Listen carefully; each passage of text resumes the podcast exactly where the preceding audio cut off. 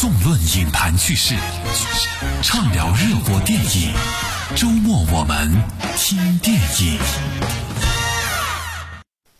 如果故事和画面是电影的灵魂，配乐则是灵魂的翅膀，悄无声息地将观者带入天堂。音乐响起，好多人都能背出台词；而若失去配乐，那些经典的对白瞬间索然无味。很难讲是电影成就了配乐，还是配乐成就了电影。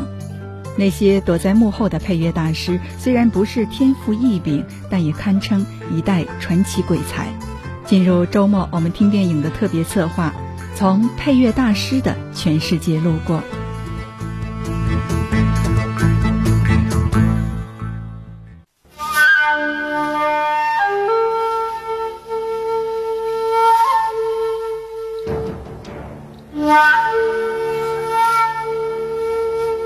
刚才听到的《王者荣耀》的背景音乐《王者荣耀之五虎上将交响曲》，这首融合了尺八等音乐元素的曲子，来自在世界上有影响力的中国音乐家之一——乐界大佬谭盾。传统音乐大师跨进游戏界，源自他思维的活跃，还有喜欢挑战年轻人。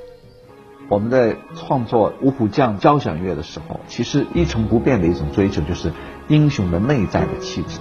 也许敦煌壁画里边绘制的这些乐器形状是那么的可亲可爱，一个是西琴神，一个是尺八神，一个是臂力神，一个是笙神，还有一个是五弦琵琶神。我觉得这五个神其实就是音乐的神，中国音乐的缪斯啊。一九八六年，谭盾去了纽约，那时候的纽约是世界之都，是梦想家和艺术家的乐园。当初的日子过得很苦，谭盾就在街上拉小提琴卖艺。中秋节的时候，一群人坐在中国城一个废旧仓库的房顶，他们把天上的月亮想象成月饼，一人吃一口。一起的还有李安。后来，李安想做一部武侠片，他和谭盾聊如何用音乐来表达。这部影片就是《卧虎藏龙》。谭盾和李安想要寻找的不是传统港台武术片的那种浮于表面的音效，而是内心深处的撞击。谭盾把大提琴手马友友拉了进来，他要用对方的大提琴当音乐的那根脊梁。在拍《卧虎藏龙》的时候，李安悄悄地跟他说：“你可不可以用音乐告诉观众，周润发和章子怡扮演的角色两个人相爱了？但我不能说，我说了，人家会恨死我的。”有些视觉语言不能传达出的意味，听觉语言反而可以。谭盾把这个形容成音乐是行断意不断。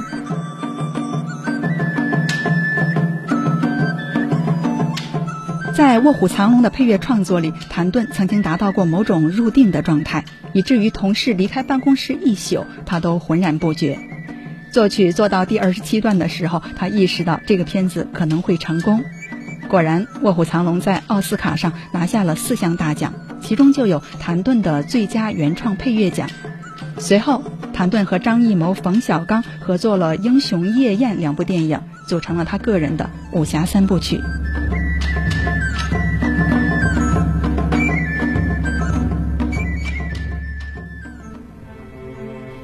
古代侠士胆大私密，个性高傲，谭盾把它用来做音乐。听谭盾的音乐要有一颗侠客心。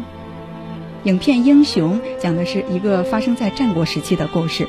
为了表达出历史感和苍茫感，谭盾和张艺谋商量要将古书记载的现在已经失传的琴弦的音色还原出来。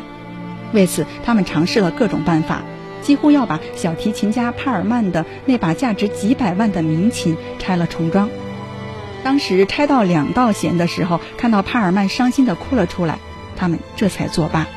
最后的琴弦之声是这样产生的：他们把一把普通的国产小提琴拆去琴弦，代之以二胡的丝弦，用古琴的装弦调弦法装调，再让帕尔曼演奏出马蹄琴音色的旋律。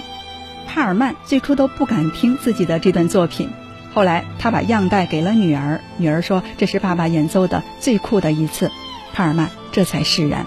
就是现在我们听到的这段背景音乐英雄的主题曲天下。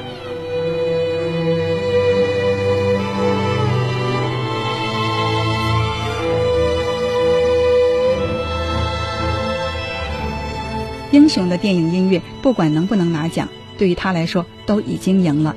因为四十天的创作历程让他又一次赢得了一个挑战。他说人最大的财富是想象力而他的想象力来自于大自然。”谭盾出生在长沙郊区一个叫思毛冲的村庄，每天清晨，他伴随着哀乐声醒来，因为那个时候思毛冲是去世老人埋骨的地方。五岁那一年，他跟随着一段流动的音乐走到了山脚下，一个道场乐师领着几百口棺材组成的队伍，那是谭盾对于音乐最初的印象。一九七三年的一天，谭盾正在田里插秧，村上的高音喇叭突然传来一种他从未听过的音乐。广播员说：“这是美国费城交响乐团跟随尼克松总统访华，他们演奏的是贝多芬的命运交响曲。”谭盾突然心动了，这是他生命当中第一次跟交响乐结缘。七十年代恢复高考，谭盾在几千名申请者当中脱颖而出，成为中央音乐学院首批入学的三十名学生当中的一员。无论走多远，乡愁是萦绕心间的那颗朱砂痣。出生地浏阳河边的流水声和童年的嬉闹声，成为日后他独创的水月的创作源泉。李白诗云：“大音自成曲，但奏无弦琴。”在他的心里，水声是比小提琴、二胡，甚至所有的乐器都好听的声音。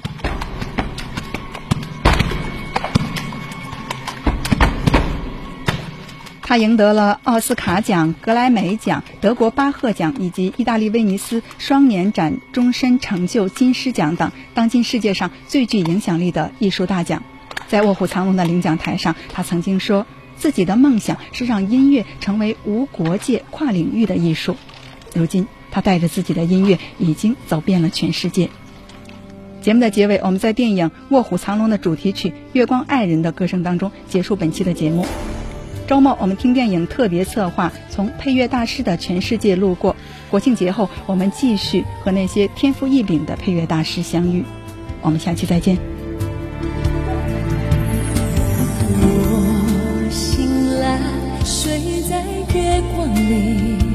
下弦月，让我想你，不想。